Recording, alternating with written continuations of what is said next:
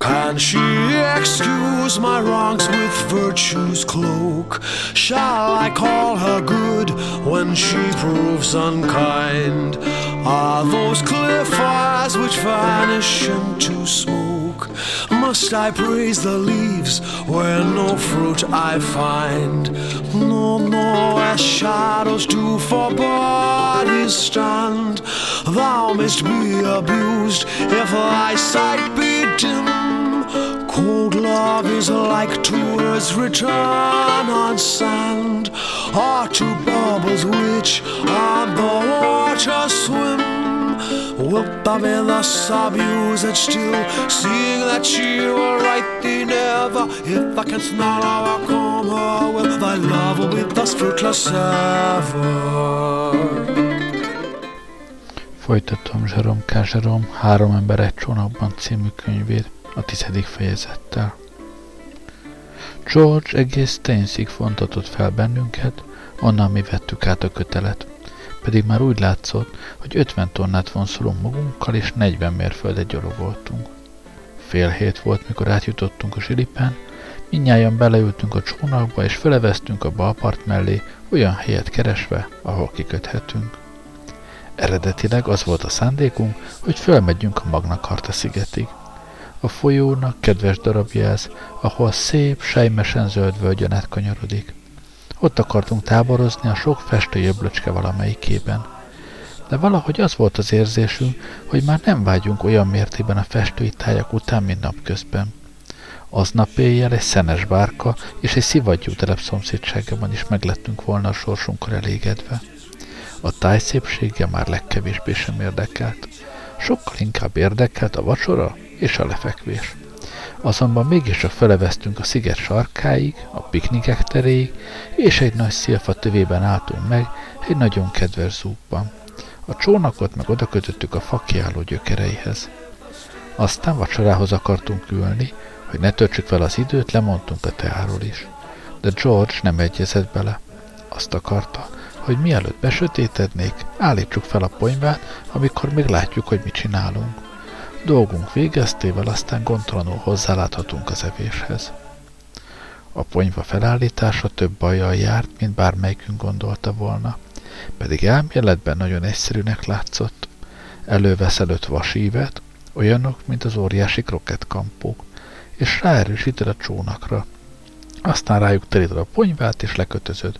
Azt gondoltuk, meg leszünk tíz perc alatt. Ebben a számításunkban alaposan csalódtunk. Elővettük a kampókat, hogy a lyukakba dugjuk. Ki hinné, mennyi veszedelemmel jár ez a munka is. Ma már, visszatekintve, csodálkozom, hogy egyikünk is életben maradt. Nem is kampok voltak azok, hanem valóságos démonok. Először is a lyukakban nem akartak beleilleni. Rájuk kellett ugrani, rúgdosni kellett őket, fejszével kalapálni, mikor aztán benne voltak, kiderült, hogy nem odavaló, és ki kellett húznunk valamennyit csak hogy most nem akartak kijönni. Végre öt percnyi keserves küzdködés után hirtelen kipattanta, és kevés híja, hogy be nem taszítottak minket a vízbe. Minden kampó közepén egy-egy horog volt, és ha nem figyeltünk oda, ezek a horgok fejbeütötte, míg a kampó egyik felével vesződtünk, és bíztattuk, hogy hallgasson a szép szóra. A másik fele gyáván hátba támadt és megütött. Végre rögzítettük a kampókat és akkor már csak a ponyva ráfeszítése volt hátra. George kigöngyölítette, és egyik végét a hajó órára erősítette. Harris a középen állt, hogy George-tól átvegye, és tovább gurítsa hozzám. Én pedig a csónak faránál álltam, hogy elkaphassam. Hosszú ideig tartott, míg hozzám ért. George a maga dolgát elég ügyesen végezte, de Harrisnek még szokatlan volt ez a mesterség, és elrontotta. Hogyan csinálta, nem lehet tudni, mert ő maga sem tudta megmagyarázni, annyi azonban bizonyos, hogy valami rejtés úton módon sikerült neki 10 perces ember fölötti erőlködés után teljesen becsavarodnia a vászonba. Oly szorosan begöngyölődött, hogy sehol se tudott belőle kiszabadulni, pedig hősiesen küzdött a szabadságáért, minden angol embernek e vele született jogáért, és ekközben, amint később megtudtam, ráesett George-ra. Erre George, Harris-t átkozva szintén kapálózni kezdett, míg nem ő maga is belegabajodott a ponyvába. Mindenről fogalmam sem volt idáig. Nem értettem az egész dolgot, nekem azt mondták, maradjak ott, ahol vagyok, és várjak, míg a ponyva hozzám ér. Tehát mond Morensivel együtt csak álltunk ott hűségesen, és vártunk. Láttuk ugyan, hogy a ponyvát erősen rángatják ide-oda, de azt hittük, ez a dologhoz tartozik, és nem avatkoztunk bele.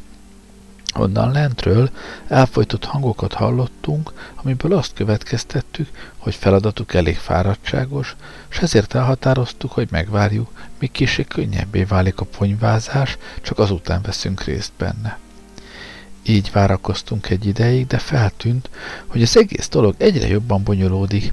Végre nagy mozgolódás közepette egyszer csak felbukkant a csónak széle fölött George feje, és imigyen szólt. Nyújts már ide a kezette kókfióka, úgy állsz ott, mint egy kitömött majom, pedig látod, hogy mind a ketten majd megfulladunk. Soha sem tudtam nemet mondani, ha valaki segítségért fordult hozzám, és így odaléptem és kicsomagoltam őket.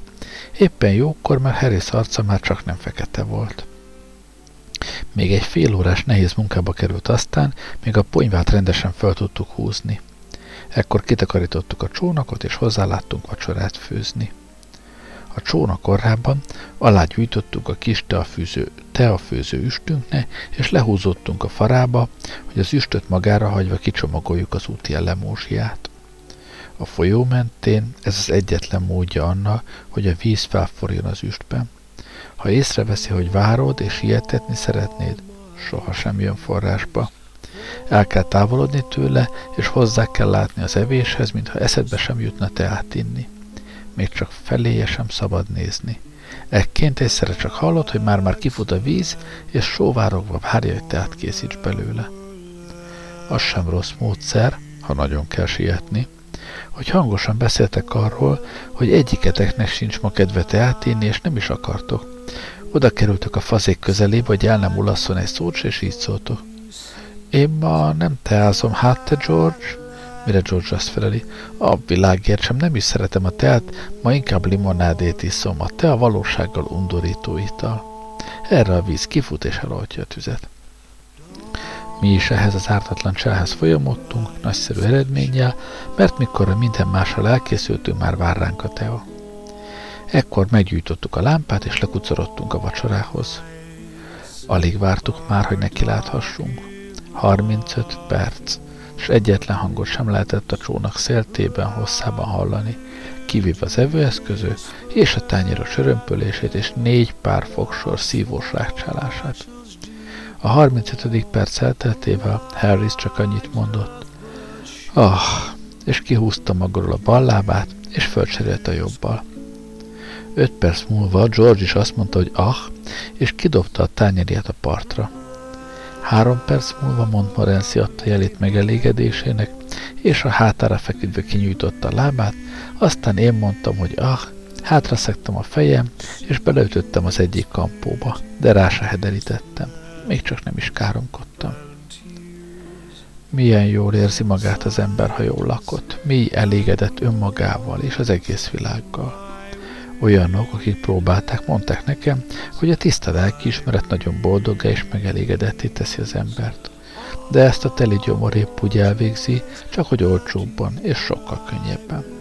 Az ember egy jól megemésztett étkezés után csupa megbocsátás és nemes lelkűség, fenkölt gondolkodás és jószívűség.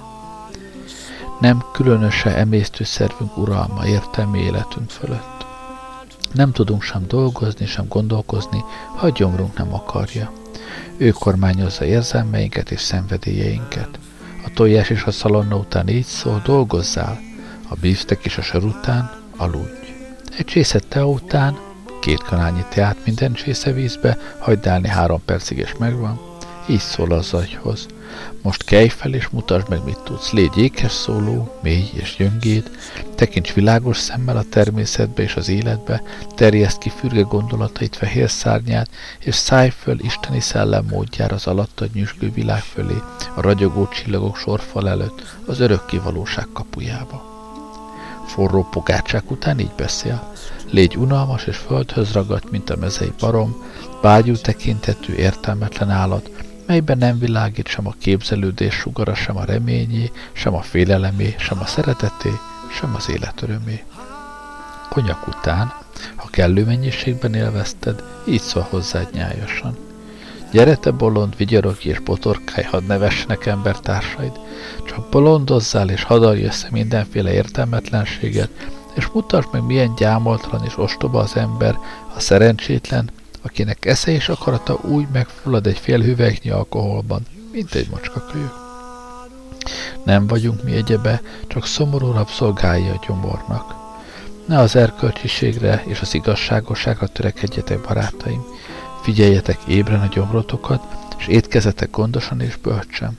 Így majd az erény és megelégedés uralkodik szívetekben, anélkül, hogy nagyon törnétek magatokat utána.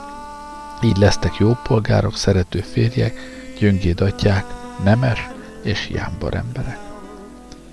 Vacsora előtt Harris, George, meg én is szívódó hangulatban voltunk, fölpaprikázottak és rossz kedvűek.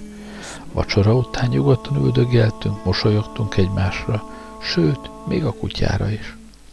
Harris, mikor fölkelt, rálépett George tyúk szemére. Történt volna csak ez vacsora előtt. George bizony olyan félét kívánt volna Harrisnek e földön és a más világon, hogy érzékenyebb szív megborzat volna tőle. De így csak ennyit mondott. Oda se neki öreg, csak ki ne szúrd a szemét. És Harris a helyet, hogy a világ legkellemetlenebb hangján elmélkedni kezdett volna arról, hogy akár hova lép az ember George-tól tíz jarnyira, mindenütt csak George lábával találkozik, és azt ajánlotta volna neki, hogyha már ilyen természetű lába van, ne üljön semmiféle rendes nagyságú csónakba, s ha már beül abba az átkozott csónakba, lógassa ki a lábát, mert így ripakodott volna le vacsora előtt, most csak ennyit mondott. Bocsáss meg, öregem, remélem nem fáj. Mire George így felelt, legkevésbé sem, és hogy ő a hibás, míg Harris az ellenkezőjét erősítgette. Gyönyörűség volt őket hallgatni. Rágyújtottunk a pipánkra, és merengve üldögéltünk a nyugalmas éjszakában. George csak azt fájlalta, miért nem élünk mindig így, távol a világtól, bűneitől, és kísértéseitől, józan, békés életet élve, és jót cselekedve. Ezután gyakran vágytam én is, és meghánytuk vetettük, miként volna lehetséges, hogy mi négyen, valami közeli, jól berendezett, elhagyott szigetre költözhessünk, és ott élhessünk az erdőben.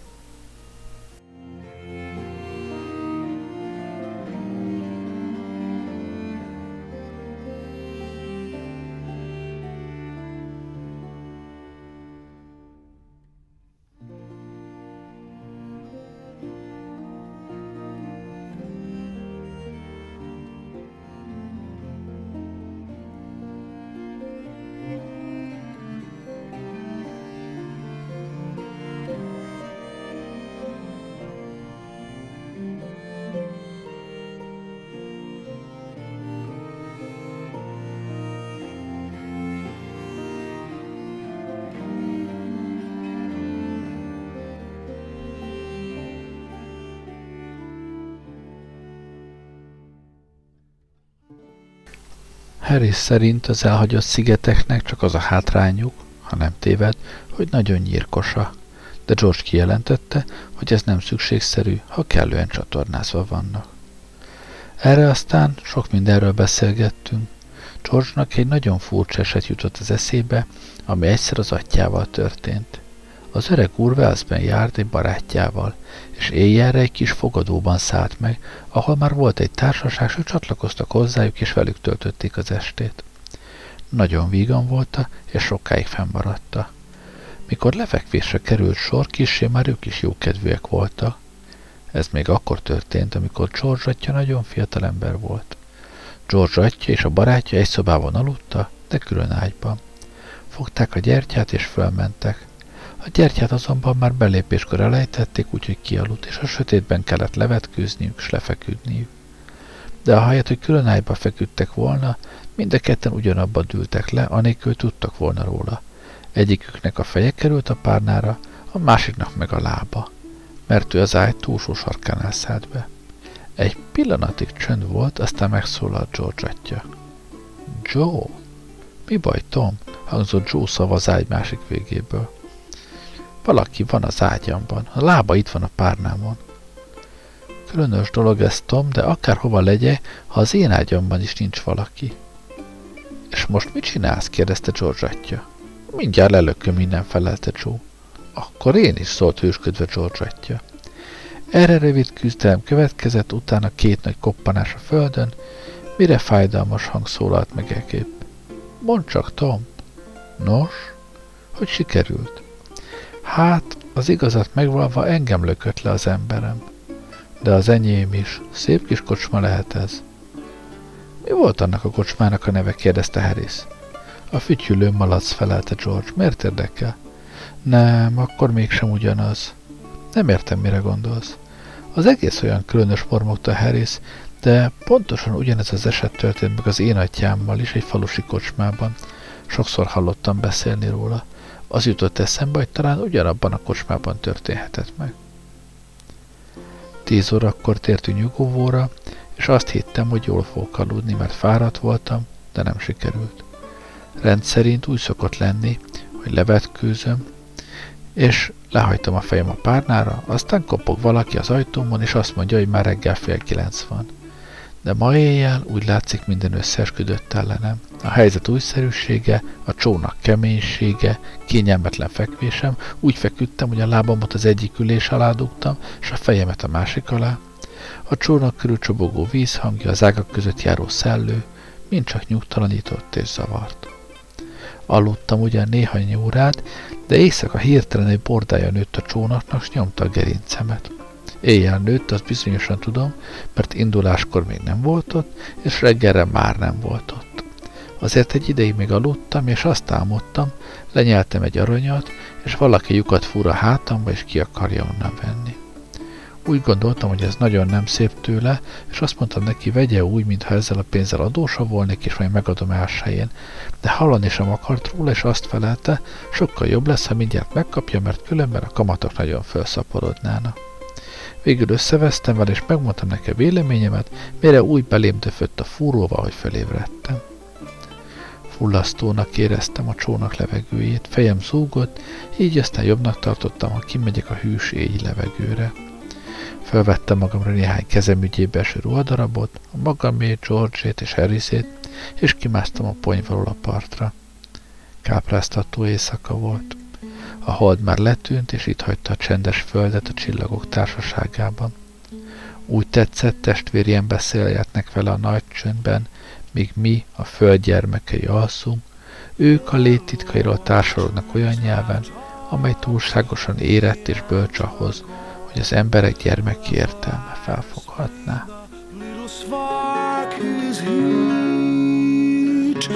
and slender hairs cast shadows low but strong. And bees have stings, although they be not great. Seas have their source, and so have shallow springs. And love is love in beggars and in kings. Seas have their source, and so have shallow springs. And love is love in beggars and in kings. 11. fejezet Másnap reggel hatkor ébredtem fel, George-ot már ébren találtam. Újra befordultunk mind a ketten, és tovább akartunk aludni, de nem sikerült. Ha lett volna valami különös okunk rá, hogy ne aludjunk többet, hanem rögtön kerjünk föl és öltözködjünk, nyilván már az alatt elaludtunk volna, míg az órát megnéztük, és csak tízkor ébredtünk volna föl. Mint hogy azonban a világon semmi akadálya nem volt annak, hogy ne aludjunk még legalább két órát, és semmi értelme nem volt, hogy ilyen korán keljünk, a dolog természetes és általános csökönyösségénél fogva úgy éreztük, hogy belehalnánk, ha még öt percig feküdnénk. George elmondta, hogy ugyanígy járt, mint egy másfél évvel ezelőtt, sőt még rosszabbul, mikkoriban egy bizonyos Mrs. Kippingsnél lakott. Egyik este megállt az órája negyed kilenckor. Ő ezt akkor nem vette észre, mert lefekvéskor véletlenül elfelejtette felhúzni. Mellesleg ez gyakori esett nála. És felakasztotta a párnája fölé, anélkül, hogy ránézett volna. Ez télen történt közre a legrövidebb naphoz, már egy hetes ködben, úgyhogy az a puszta tény, hogy reggel fölébredt, még nem márult el neki az időt. Felnyúlt és levette az óráját. Negyed kilencet mutatott. Szent Isten kiáltott föl George, hiszen kilencre a Cityben kell lennem, de hát miért nem költött fel senki sem? Gyalázat! Félretette óráját, kiugrott az ágyból, megmosakodott, megborotválkozott hideg vízben, mert nem volt ideje melegre várni, felöltözött, s már is indult, még egy pillantást vett fel az órára. Hogy attól a rázkódástól indult-e meg, amely akkor érte, mikor félredobta, vagy valami mástól, azt nem lehet megmondani. De az bizonyos, hogy negyed kilenckor megint járni kezdett, és most már húsz percet mutatott kilenc előtt. George felkapta és lerohant a lépcsőn. A nappaliban még minden sötét és csendes volt, a kandallóban nem égett tűz, reggelének se híre, se hangba. George kijelentette, hogy ez Mrs. Gippings örök szégyene lesz, és elhatározta, hogy megmondja neki véleményét, ha este hazajön. Aztán felvette a téli kabátját, fogta a kalapját és az ernyőjét, a kapu felé tartott. A kapu még el volt reteszelve. George Rest öreg némbernek bélyegezte Mrs. Gippings, és nagyon különösnek találta, hogy az emberek nem tudnak tisztességes, illendő időben felkelni. Kinyitotta a reteszt és elrohant. Már egy negyed mérföldet tett meg nagy sietve, mikor feltűnt neki az a szokatlan és különös dolog, hogy olyan kevés ember jár az utcán, és hogy az üzletek még nincsenek nyitva. Igaz, hogy nagyon sötét és ködös reggel volt, de mégis furcsa, hogy emiatt minden forgalom megálljon. Ha neki a dolga után kell néznie, miért maradhasson más ember még ágyban csak azért, mert az égbolt borús és ködös? Végre Holnbornba élt. Egy redőnyt sem húztak még fel, egy omnibus sem volt még látható, mindössze három embert látott, abból is rendőr az egyik. Továbbá egy káposztás kocsit és egy rozoga egyfogatút. George elővette az óráját, öt perc hiányzott a kilencből. Megállt, és a púzusát kezdte számolni. Lehajolt, és megtapogatta a lábát. Aztán az órával a kezében odalépett a rendőrhöz, és megkérdezte, hány óra van. Hány az óra? kérdezte a rendőr, szemmel látható gyanúval mérvött végig. Ha figyelni tetszik, mindjárt hallani az óraütéseket. George odafigyelt, és a szomszédos templom tornya azonnal válaszolt. De hiszen ez még csak három, szólt George sértődött hangon, midőn a harang elhallgatott. És ő mennyit kívánt volna tőle? Kilences szólt George az óráját mutatva. Hol lakik? kérdezte a közrendőre szigorúan. George rövid gondolkodás után megnevezte az utcát. Ja, hát az ott van, ahol van, felelt a rendőr, fogadjon nekem szépen szót, és menjen haza. Vigye az óráját is, és máskor ne vegye elő. George elindult hazafelé, mélyen elgondolkozva. Mikor hazaért, először le akart vetkőzni és újra ágyba feküdni, de mikor az öltözködésre és a másodszor való mosakodásra gondolt, elhatározta, hogy majd csak úgy szundít egyet a karosszékben. De nem tudta elaludni, sosem érezte magát még ennyire éberne. Meggyújtotta a lámpát, elővette a saktáblát, s eljátszott egyedül egy játszmát de az nagyon untatta. Túlságosan lassan ment a dolog, félretolta a sakkot és olvasni próbált, de úgy látszott, hogy figyelmét az olvasás sem tudja lekötni, így aztán újra felvette a téli kabátját és sétálni indult. Nagyon elhagyatottak és barátságtalanok voltak az utcá, és ahány rendőrrel csak találkozott, mint leplezetlen gyanúval tekintett rá, feléje fordította a lámpáját, és utána ment. Ez végül is olyan kellemetlenül hatott rá, hogy szinte úgy érezte, mintha csak ugyan elkövetett volna valamit, és ezért befordult egy mellékutcába, és meghúzódott egy sötét kapuajban, midőn egyszerre csak meghallotta egy ellenőrző őrjárat lépteit. Persze ez a bujkálás a rendőrök előtt még gyanúsabbá tette. Oda mentek hozzá, előhúzták, és megkérdezték, mit keres ott. Mikor azt a választ adta rá, hogy semmit, ő csak egy kicsit sétálni akar, négy óra volt, hitetlenül néztek rá, és két polgári rendőr hazáig kísérte, hogy meggyőződjék róla, csak ugyanott lakik-e, ahol mondta. Mikor aztán látták, hogy saját kulcsával kinyitja a kaput és bemegy, felsorakoztak a házzal szemben, és onnan figyeltek. Odaben tüzet akar gyújtani kandallójában, és reggelit készíteni magána, csak azért, hogy az ideje teljé de a szenes kannától a teás kannálig semmihez sem tudott úgy hozzányúlni, hogy lenne ejtse vagy meg ne botoljé benne, és zajt ne csapjon.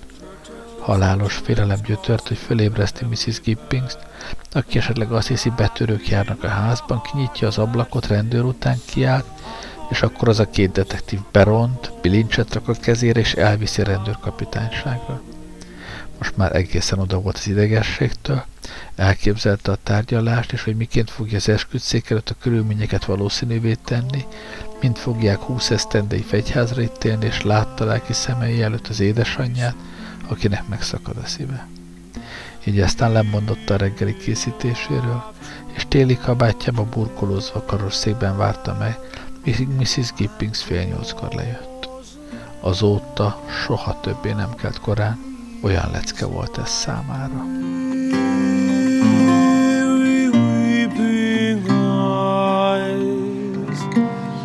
spring of tears to stop my vital breath. Míg ezt az esetet elbeszélte, még éjjeli díszben üldögéltünk, mikor a végére ért neki láttam, hogy Harris felköltsem egy evezővel. A harmadik felvonásban sikerült is, átfordult a másik oldalára, és azt mondta, hogy rögtön indulhat, és hogy ma a magas fűzős cipőjét fogja felhúzni. A hajó kötél tolmácsálásával közöltük vele hol van, mire rögtön felült, és mond Morenszit, aki éppen az ő mellén aludt az igaz a kálmát, a csónak másik végébe lökte.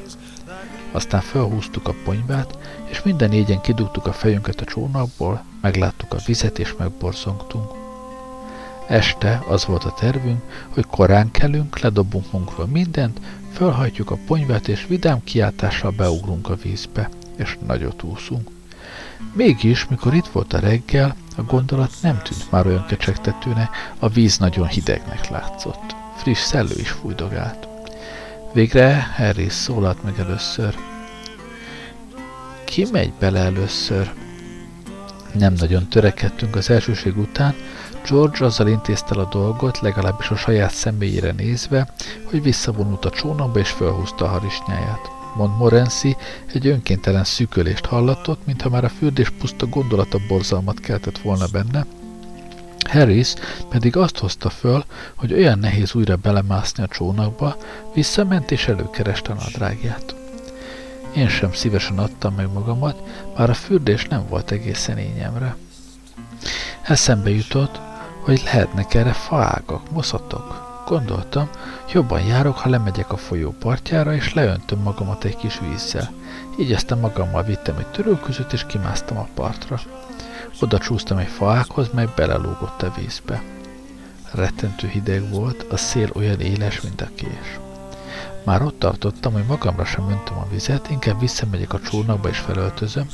Meg is fordultam, de az az ostoba ág kisiklott alólam, és én törölközőstől hatalmas csobbanásra beleestem a vízbe, és már is kinlebegtem a folyó árján, egy gallon temzevízzel a hasamban, mielőtt ráeszmeltem volna, mi történt.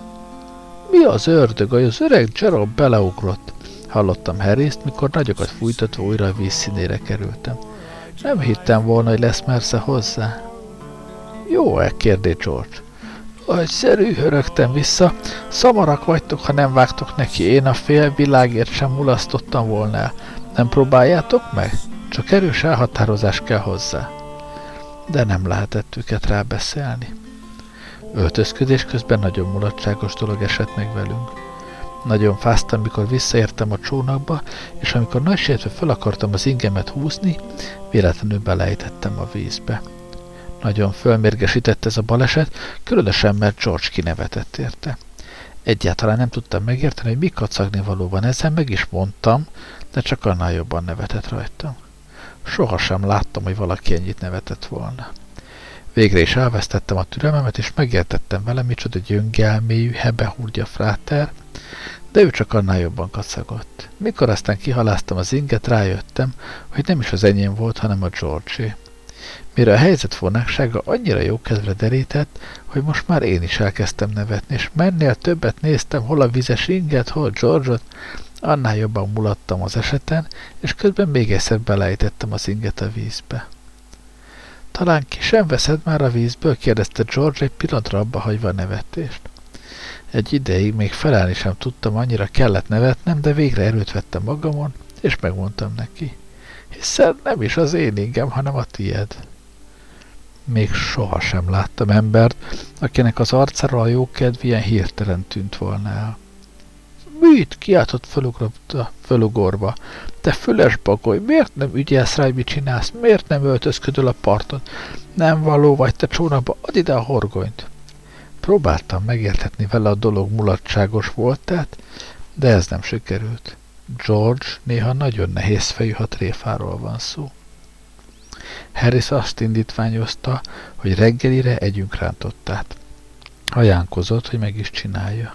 Előadásából arra kellett következtetnünk, hogy kitűnően ért hozzá, gyakran készített rántottát piknikeken és jak kirándulásokon. Valósággal híres volt a rántottájáról. Azok, akik egyszer megizlelté, sohasem kívántak mást, és ha nem juthattak hozzá, bánatokban meg is haltak. Legalábbis szavaiból ez derült ki. Még a nyár is összefutott a szánkban, mikor a rántottáról beszélt, s rögtön átnyújtottuk neki a gyors forralót, a serpenyőt és minden tojást, amely nem tört össze a szatyorban, és nem foly szét mindenen, és megkértük, hogy fogjon hozzá. Egy kicsit nehezen törögette fel a tojásokat, vagyis inkább nehezen öntögette be a serpenyőbe, amikor már feltörte, és az is meglehetősen nehezére esett, hogy nadrágjától távol tartsa, s hogy végig ne öntse az inge ujján de végre mégis elhelyezett vagy hatott a serpenyőben, aztán legugolt a gyors forralóhoz, és elkezdte a villával kavargatni a tojásokat. Fárasztó munka lehetett, amennyire george meg tudtuk ítélni. Valahányszor körüljárta a serpenyőt, megégette magát, és mindent kétét a kezéből, a serpenyőt körül táncolva ujját rázogatta és dühöngött. Valahányszor oda néztünk, bizonyos volt, hogy ebben a látványban lesz részünk. Először azt hittük, mindez hozzátartozik a szakácsművészetéhez. Kiderült, hogy ő nem volt tisztában vele, mi mi pedig joggal azt gondolhattuk volna, hogy valami indián vagy szendvics szigeti lakomában lesz részünk, amelynek az elkészítéséhez táncra és ráolvasásra lesz szükség. Montmorenz is oda tartott az orrát, de a zsír ráfrecset, leforrázta, s erre ő is elkezdett táncolni és kaffogni. Mindent összevéve egyike volt a legérdekesebb és legizgalmasabb mutatványoknak, amiket valaha láttam. Egész elszomorodtunk, amikor vége lett. Az eredmény nem volt méltó Harris ígéreteihez, a nagy múzgalomból szer fölött kevés sült ki. Hat tojást tett bele a serpenyőbe, de amit kivett belőle, az mindössze egy teáskanálnyi megégett, és éppen nem étvágygerjesztő külsejét tudja az ég micsoda volt. Harris szerint ennek egyes egyedül a serpenyő volt az oka, jobban sikerült volna, ha egy halfőző bográcsot meg egy gázfőzőt hozunk magunkkal. El is határoztuk, hogy ezzel a fogással már csak akkor próbálkozunk újra, ha ezekkel a háztartási szikkekkel föl leszünk szerelve. Mire megreggeliztünk, már a nap is erősebben sütött, a szél elállt, és olyan szép időnk lett, hogy szebbet nem is kívánhattunk. Körös körül nem látszott semmi, ami a 19. századra emlékeztetett volna. S amint a reggeli napsütésben szétnéztünk a folyón, azt képzelhettük, hogy eltűntek az 1215-ös év örökké nevezetes júniusi reggele óta eltett évszázadok, s hogy mi szabad angol nemesek fiai házilag szőtt ruhánkban, övünkben tőrrel várjuk, hogy tanulni lehessünk, mint írják meg a történelemnek a ma csodálatos lapját, amelynek értelmét a köznép nyelvére 400 és egy néhány esztendővel később Cromwell Oliver fordította le, aki szakértője volt ennek a kérdésnek.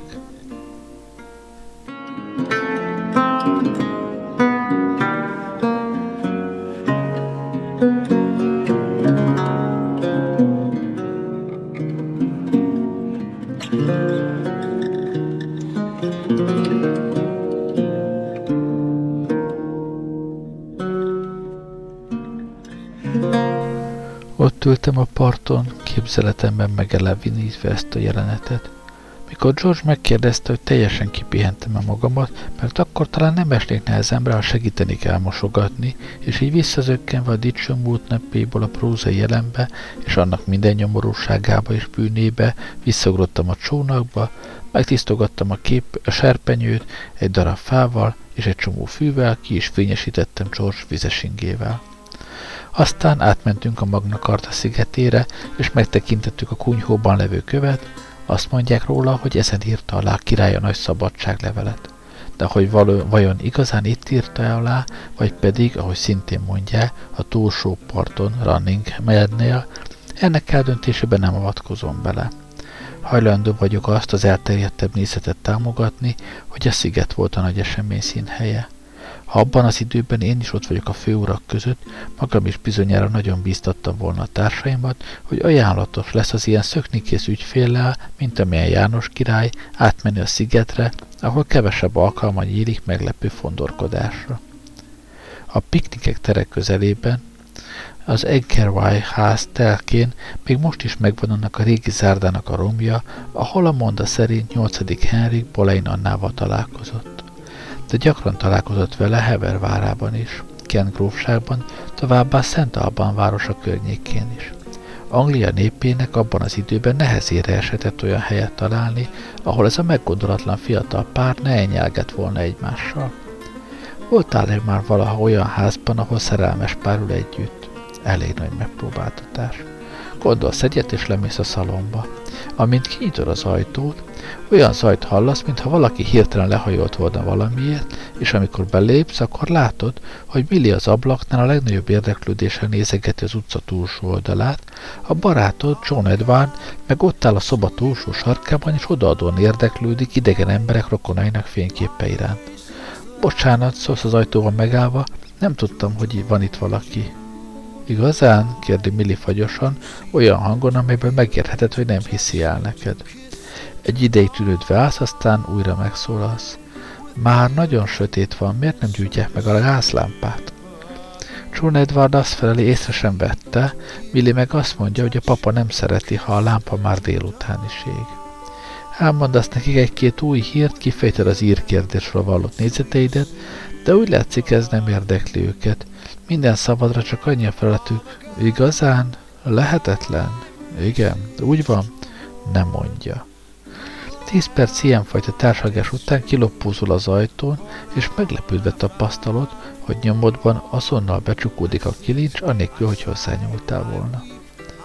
Fél óra múlva eszedbe jut, hogy elszívsz egy pipát a társalgóban. Az egyetlen széken Milike ül, John Edward pedig a földön. Egy szót sem szólna, de tekintetük mindent elárul, amit egy civilizált társadalomban ki lehet mondani. Mire visszavonulsz, és beteszed magad mögött az ajtót. Most már egyetlen szobába sem mersz benyitni, és miután egy ideig fel alá járkálsz a folyosón, visszavonulsz a hálószobádba. Egy idő múlva azonban mégis elonul a dolgot, veszed a kalapodat, és egy kis sétára indulsz a kertben. Végig haladva az ösvényen odaérsz a lugashoz, bepillantasz, és íme ott látod azt a két megszállottat az egyik sarokba húzódva. Ők is észrevesznek téged, és nyilvánvalóan az a benyomásuk, hogy gonosz célra szándékosan nyomon követed őket. Miért nincsen minden házban külön szoba az ilyesmire, és miért nem maradnak mindig ott? Mormogod magadba, visszarohansz az előszobába, veszed az elnyújtat és elmész hazúról. Ugyanígy kellett ennek akkor is lennie, amikor a félból a nyolcadik Henrik udvarolt az ő kis Anuskájának. A Buckingham grófságbeliek gyakran találkozhattak velük, amikor Windsor és Raysbury körül nézegették a holdvilágot, és így kiáltottak föl. Ó, örök itt? És Henrik elpirult, és így szólt. Igen, éppen most érkeztem, hogy meglátogassam egy barátomat, még Anna így felelt. Milyen kedves, hogy találkoztunk, nem különös? Éppen most akadtam össze a szomszéd utcában 8. Henrik úrral, és ő is éppen arra tartom erre én. Az emberek meg tovább álltak, és így szóltak magukban. Jobb lesz, ha távol maradunk erről a tájról, amíg az enyelgés tart, inkább lemegyünk Kentbe. És lementek Kentbe. És amikor odaértek, az elsők, akiket megláttak, Henrik és Anna volt, Hever vára körül csatangoltak. Ennyi, ennyi mondta, gyerünk csak tovább, ezt már sehogy sem lehet kibírni, menjünk el Szent Albanba, szép csöndes hely az ott. Mikor Szent Albanzba érte, megint ott volt az ördög a pár, az apátság tövében csókolózta. Az ismerőső, ha okos emberek voltak, fölcsapta tengeri kalózna, míg amazok meg nem tartották a lagzit. A piknikek terétől a régi Windsori zsilipi, zsilipi rendkívül elvezetes a folyó. A parton árnyas út vezet végig, csinos kis villákkal tarkítva, egészen az Ószli haranghoz címzett festői külsői kocsmái. A legtöbb kocsma nagyon csinos itt a folyó mentén. Igen jó sört ismernek benne, mondja Harris, és az ilyen kérdésében Harris véleménye nyugodtan készpénznek vehető. Windsor, régi város, nevezetes állomása ennek az útvonalnak. Hitvalló Edvardnak is itt volt a palotája, és a nagy Godwin Lordot is itt ítélt el a bíróság a királyöcs meggyilkolásában való részvétel miatt. Godwin egy darab kenyeret vett a kezébe.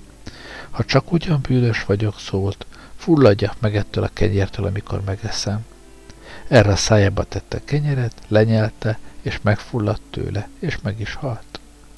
Az ódon Windsoron túl a folyó kis egyhangúbbá válik, és nem is nyeri vissza valódi képét, míg Bovni közelében nem érsz.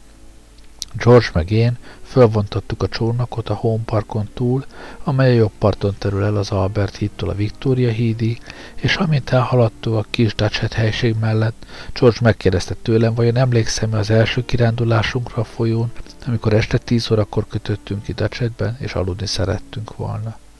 Azt feleltem rá, emlékszem. Nem is fogom elfelejteni.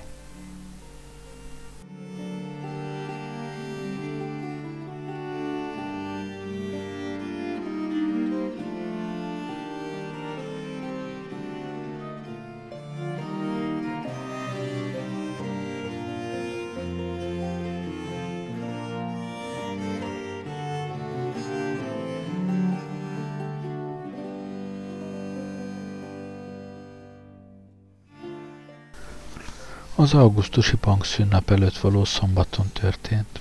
Fáradtak és éhesek voltunk mind a hárman, akik ma is együtt vagyunk, és mikor Dacsetbe érkeztünk, kivettük a csónakból a kosarat, a két tarisznyát, pokrócunkat, kabátunkat, mi egymást, és neki indultunk, hogy fő délután nézzünk. Elhaladtunk egy nagyon csinos kis szállod előtt, a bejárat fölött iszalag és repként díszlet, de nem volt rajta kecskerágó, és én valahogy a fejembe vettem, hogy ragaszkodom a kecskerágóhoz, és így szóltam.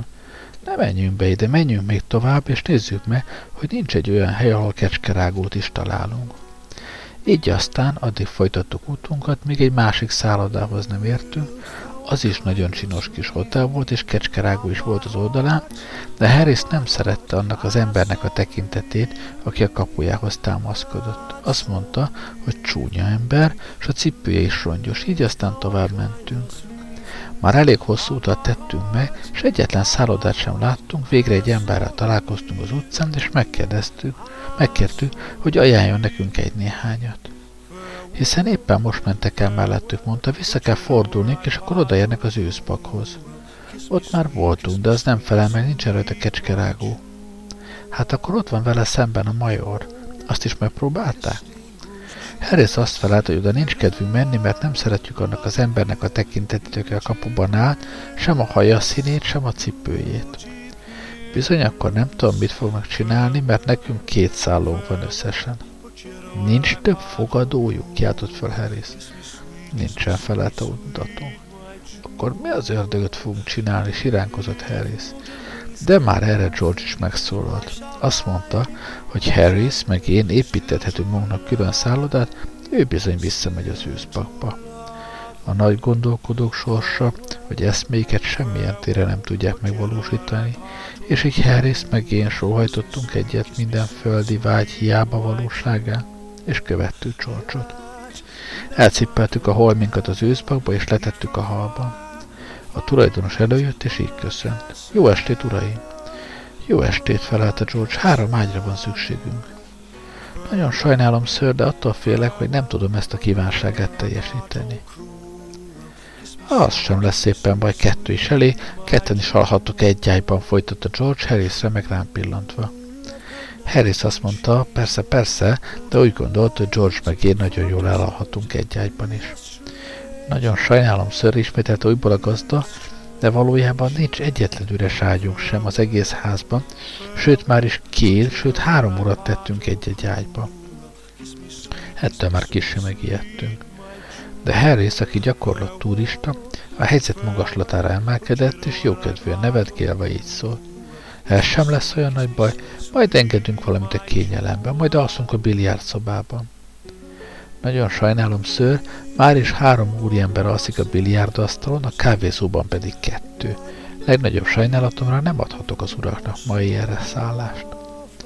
Összeszedtük a cókmókunkat, és átmentünk a majorba. Csinos hely volt, még kellemesebb is a másiknál. Harris egyetértett velem, és azt mondta, hogy nem kell éppen arra a vöröshajú emberre nézni, ő szegény különben sem tehet róla, hogy vöröshajú. Nagyon megértően és sok jó indulattal beszélt róla. A majorban meg sem várták, hogy elmondjuk, mi járatban vagyunk. A gazda felesége már a lépcsőn azzal köszöntött, hogy mi vagyunk a 14. vendég, akit másfél órán belül elküldött. Nyájas indítványainkat az istálló, a biliárdszoba vagy a pince irányában gúnyosan kinevette. Ezeket a zugokat már régen kiadták. Nem tudna valahol a faluban egy olyan helyet, ahol éjjelre haladék, a hajlékot találhatnánk? Ha nincsenek magas igényeik, én persze nem nagyon ajánlom maguknak, de félmérföldre innen az Itön úton van egy pálinkás butik. Nem is hagytuk tovább beszélni, felkaptuk a kosarat, a táskákat, kabátunkat, pokrócunkat, a skatyújáinkat, és futva indultunk arra felé. Távolságát ugyan inkább becsültük egész, semmint félmérföldnyire, de végül is odaértük, és lihegve rontottunk be az ivóba. Durva emberek voltak. Egyszerűen a szemünkbe kacagta. Az egész házban mindössze három ágy volt, és már hét magányos embert és két házaspárt helyeztek el bennük. Egy jószívű matróz azonban, aki éppen ott indogált, ajánlott, hogy megnézhetnénk a fűszeresnél az űzbak mellett, és így visszamentünk oda. A fűszeresnél is megtelt pár minden zúg. Egy öreg asszony aztán, akivel a boltban találkoztunk, megengedte, hogy elkísérjük hazafelé negyedmérföldnyire, ahol egy barátnője lakik, aki néha szokott szobát kiadni. Az öregasszony nagyon lassan járt, és így teljes húsz percig tartott, míg a barátnője lakásáig értünk. Útközben azzal szórakoztatott, hogy elmondta azokat a különféle betegségeket, amelyeket a derekában érez. A barátnőjénél sem volt üres szoba. Onnan a 27-es házszámot ajánlották nekünk, a 27-es is megtelt, és a 32-esbe küldtek minket. A 32-es is tele volt. Erre visszatértünk a főútra, Harris leült az utazókossára, és azt mondta, hogy tovább nem megy. Csöndes, nyugodt helynek látszik, és ő így szeretne meghalni. Megkérte George-ot, meg engem, csókoljuk meg helyette az édesanyját, és mondjuk meg minden rokonának, hogy megbocsátott nekik, és boldogan hal meg. Ebben a pillanatban egy angyal jelent meg előttünk egy kisfiú képében. Hatásosabb pillanatot el sem tudok képzelni egy angyal számára. Egyik kezében sörös kancsót, másikban pedig olyas valamit tartott, ami kötél végén lógott, és amit menet közben a kövezetnek minden egyes darabjához odavágott, aztán újból felrántott, ami rendkívül kellemetlen gyötrő hangot hallatott. Ezt a mennyei követet, mert később annak bizonyult. Megkérdeztük, nincs-e tudomása valami elhagyott házról, amelynek lakói csak kevesen vannak és gyöngék. Koros hölgyek és béna férfiak előnyben akikre könnyen rá lehet ijeszteni, hogy engedjék át az ágyukat három kétségbe esett embernek. Ha pedig ilyenről nem tudna, nem ajánlhatna -e nekünk egy üres disznóulat, vagy elhagyott mészégető kemencét, vagy valami ilyesfélét. Nem ismert egyetlen ilyen helyet sem, legalábbis a közelben nem. De azt mondta, ha van kedvünk vele jönni, az édesanyjának van egy fölösleges szobája, és ott elhelyezhetne minket éjjelre. Ott helyben mindjárt a nyakába borultunk, és a hold világánál áldást rebegtünk a fejére. Az egész dologról nagyon szép képet lehetett volna festeni, ha magát a fiút nem is indítja meg annyira a mi meghatódottságunk, hogy nem bír a lábán megállni, és lezuhant a földre, aminek következtében mindannyian rádöltünk. Harris az örömtől egészen elolajat, és csak annyira tért magához, hogy megragadja, s félig kihörpintse a fiú sörös kancsóját, és aztán elfusson, és ránk hagyja a csomagok cipelését. Kis, négyszobás villában lakott a fiú, az anyja, ez a jó léle, sült szalonnát adott nékünk vacsorára, és mi mind megettük az egész öt fonnyit, és utána gyümölcstortát és két fazék teát. Ezek után lefeküdtünk. A szobában két ágy volt, az egyik keskeny összecsukható, ebben aludtunk george és úgy védekeztük a leesés ellen, hogy a török közővel kötöttük egymáshoz magunkat. A másik a kisfiú ágya volt, és ez egyedül Harry lett, reggel úgy találtuk őt, hogy a csóri lába három arasznyira kilógott az ágy végén. És amíg mi George-ra fürödtünk, ráakasztottuk a törölközőnket. mikor legközelebb decsetbe rándultunk, már nem beszéltünk olyan finnyesen arról, hogy ilyen meg olyan fogadóban akarunk megszállni. Stop.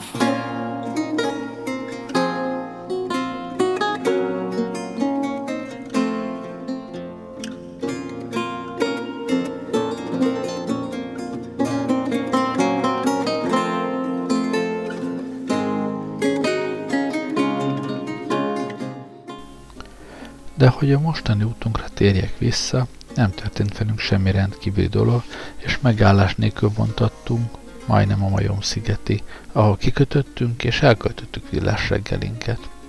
A hideg marha sültet vettük elő, de csak most jutott eszünkbe, hogy otthon felejtettük a mustárt. Nem hiszem, hogy életemben valaha is ennyire éreztem volna a mustár hiányát, mint akkor. Rendszerint nem nagyon törődöm a mustárral, és általában nagyon ritkán is szoktam vele élni, de akkor a félvilágot odaadtam volna érte. Sőt, merem állítani, hogy ez, még az egész világos sem sajnáltam volna egy kis mustárért. Már én bizony ilyen könnyen tudok lenni, mikor nagyon szeretnék valamit, és nem tudom megkapni. Harris azt mondta, hogy ő is odaadná ért az egész világot. Jó üzlet lett volna bárkinek is, akkor odajön egy üveg mustárral, egész hátralevő életére el lett volna látva világgal. De várjunk csak. Mégis azt hiszem, hogy Harris is, meg én is azon töltük volna a fejünket, hogyan csináljuk vissza ezt az üzletet, ha már megkaptuk volna a mustárt. Az ember ilyen képtelen ajánlatokat csak a lelkesedés pillanatában teszi, de mikor később meggondolja, azonnal rádöbben, milyen lehetetlen árat kívánt fizetni a záróért. Hallottam valakiről, aki Svájcban egy hegycsúcs megmászása közben azt mondta, odaadna az egész világot egy pohár serért. És mikor egy kis bódéhoz ért, ahol inni kapott, iszonyú ármát csapott, mert öt frankot fizettettek vele egy üvegért. Azt mondta, ez botrányos csalás, és megírja a Timesnak. A mi csónakunk gyászba borult, mert nem volt mustárunk. A sültet szótonul fogyasztottuk el. A létet hiába valónak és unalmasnak éreztük. Gyermekkorunk boldog napjára gondoltunk és sóhajtoztunk. Az almatorta mellett azonban már felvidultunk egy kisé, és mikor George az utazótáska fenekéről egy ananász konzervet vett elő, és odagurította a csónak közepére, éreztük, hogy az élet mindennek ellenére mégiscsak megérdemli, hogy végigéljük. Mind a hárman nagyon szeretjük az ananászt. Megnéztük a képet a dobozon, aztán eszünkbe jutott a gyümölcs leve, összemosolyogtunk, s Harris elővette egy kanalat. Aztán keresni kezdtük a kulcsot, amelyel ezt a plédobozt ki kell nyitni. Mindent kifordítottunk a táskából, átkutattuk a tarisznyánkat is, felszettük a deszkákat a csónak fenekén. Mindent kifordítottunk a partra és megszörgettünk. Nem találtuk a konzervnyitót. Harry zsebkésével akarta kinyitni, de beletört, és az ujját is alaposan megvágta. George az ollóval próbálkozott, az meg kiugrott a kezéből, és majd kiszúrta a szemét. Amíg sebeiket kötözték, a horgony hegyes végével akartam a dobozba lyukat vágni, de a horgony megcsúszott, és kilódított engem a csónak és a part közötti két lábnyi piszkos vízbe. A plétdoboz pedig sértetlenül elgurult, és összetört egy teáscsészét. Mind a hárman kezdtünk bele bolondulni. A plédoboz kitettük a partra, Herész keresett a mezőn egy nagy éles követ, én pedig előhoztam a csónapból az árbócot. George tartotta a dobozt, Harris oda nyomta a tetejéhez a követ, és én magasra fölemeltem az árbóc rudat, összeszedtem minden erőmet és ledobtam. George életét akkor csak a szalmak alapja mentette meg. Még most is őrzi, ami belőle megmaradt. És téli estéken, amikor a fiúk pipára gyújtanak és elbeszélik azokat a veszedelmeket, melyeken keresztül mente, George előveszi és megmutatja. Se vérlázító történet újra meg újra elhangzik, minden alkalommal hozzátoldásokkal. Herrész egy kis szúzódás menekült meg. Ezek után magam vettem kezembe a dobozt, és addig kalapáltam az árbóccal, míg belefáradtam és szívdobogást kaptam. Ekkor Harris látott munkához. Kalapálhattuk laposra, kalapálhattuk négyszögletesre, kalapálhattuk azt mindenféle mértani idomra, csak lyukat nem tudtunk beleütni. Neki esett George is, és olyan alakúvá kalapálta, olyan kísértetiessé, olyan földön túlivá a maga utálatosságában, hogy maga is megijedt tőle, és eldobta az árbocot. Aztán mind a hárman odaöltünk köré a földre, és nézegettük. Egy nagy horpadás volt a tetején, olyan, mint valami gúnyos mosoly, ez nagyon felbőszített minket. úgyhogy Harris nekirontott, felkapta, és bedobta a folyó közepébe, s amint láttuk elmerülni, hátkainkat küldtük utána. Aztán beleültünk a csónakba, és eleveztünk arról a helyről, és meg sem álltunk, amíg Maidenheadig nem értünk. Ennyi fért a mai adásba. Köszönöm, hogy velem voltatok ma este. Jó éjszakát kívánok. Kerlei Rádiózott. Mm.